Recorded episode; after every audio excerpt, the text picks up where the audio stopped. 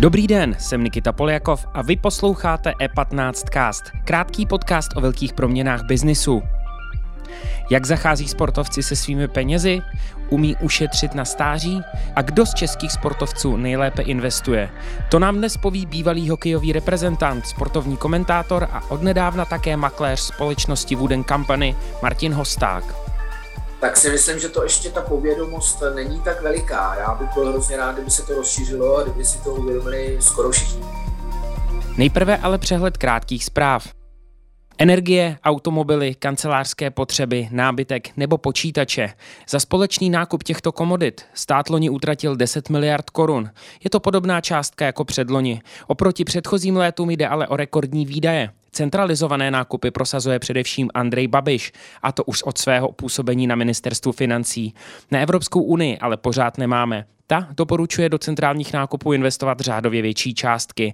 Výsledkem centrálních nákupů mají být úspory veřejných rozpočtů. Uvidíme. PPF stále čeká na fuzi s monetou, průtahy ale můžou přijít draze. Cena akcí společnosti má totiž podle odhadu vystoupat téměř o 14% nad současnou hodnotu. Výsledná cena transakce se tak bude odvíjet od délky vyjednávání. To nemusí být navíc vůbec tak hladké jako za života Petra Kellnera. Poslední zlom se odehrál 22. června. Akcionáři Monety zamítli klíčový parametr fúze, což nezůstalo bez reakce. Trio významných finančních domů v zápětí vydalo reporty, které akcí Monety předpověděly solidní růst.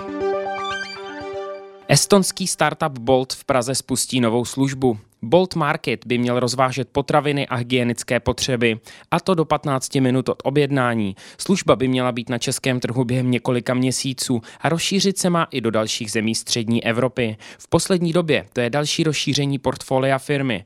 Minulý rok Bolt spustil rozvoz jídel Bolt Food. Aplikace se uchytila v Praze, Brně, Ostravě i Olomouci. Původně přitom Bolt začínal jako alternativní taxi.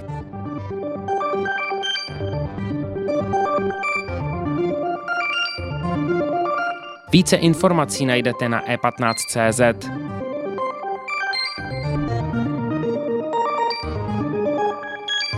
Teď už tu vítám bývalého sportovce, komentátora a makléře Wooden Company Martina Hostáka. Martine, dobrý den. Dobrý den. V současnosti Pracujete pro Wooden Company, zaměřujete se na sportovce, kteří investují nebo kteří třeba přemýšlejí o tom, že své peníze nějakým způsobem zhodnotí. Když se s nimi bavíte, vnímáte, že si třeba uvědomují víc, že je potřeba své peníze zhodnocovat. Dřív to asi spíš bylo ojedinělé. Zatím, zatím vnímám, že ta důvěra a to, že by si uvědomovali, že musí investovat už vlastně velice brzy velice mladém věku, protože ty příjmy jsou v relativně malém věku sportovců, tak si myslím, že to ještě ta povědomost není tak veliká. Já bych byl hrozně rád, kdyby se to rozšířilo a kdyby si to uvědomili skoro všichni. Čím to je? Je to nějakou eh, třeba obecnější finanční negra- eh, negramotností nebo nedostatku gramotnosti eh, Čechů, protože v zahraničí to docela rozšířené je?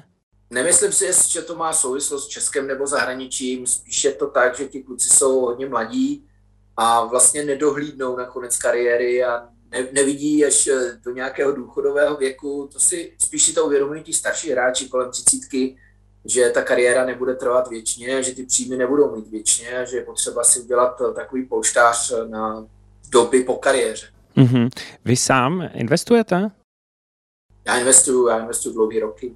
Já jsem začínal už 90. let. A investujete do akcí třeba, nebo zajímají vás kryptoměny teď hodně taková, takový horký téma eh, na investičním trhu? Eh, v podstatě, v podstatě z začátku, já mám to portfolio hodně široký, mám tam zařazený kde co, takže, takže akcie tam patří, ale kryptoměny ten ne.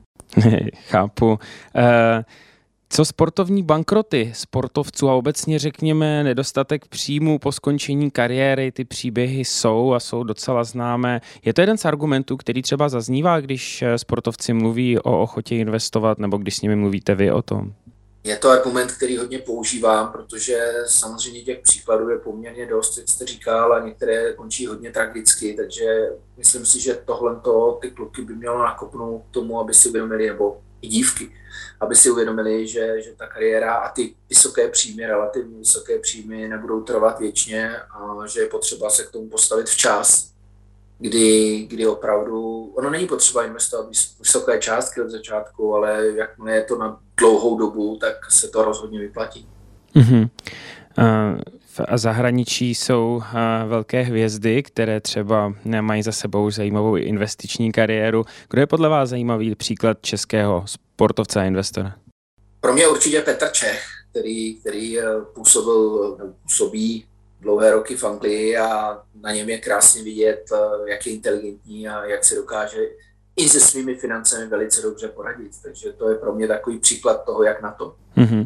A poslední otázka, trochu off topic. Eh, jak váš vy a komentování, zůstal tam ten vztah, pořád pokračujete a jaký vlastně je dneska váš vztah komentování sportovních zápasů?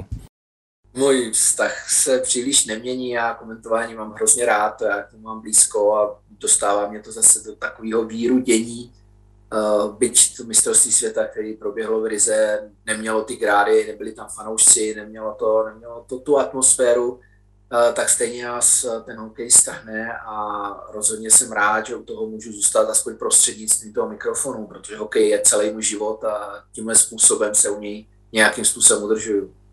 Martine, díky moc za váš čas, přeju vám eh, všechno dobré. Děkuji vám tak za pozvání. Naschledanou. Díky za pozornost. Tento podcast můžete poslouchat každé všední ráno na všech streamovacích platformách a na webu e15.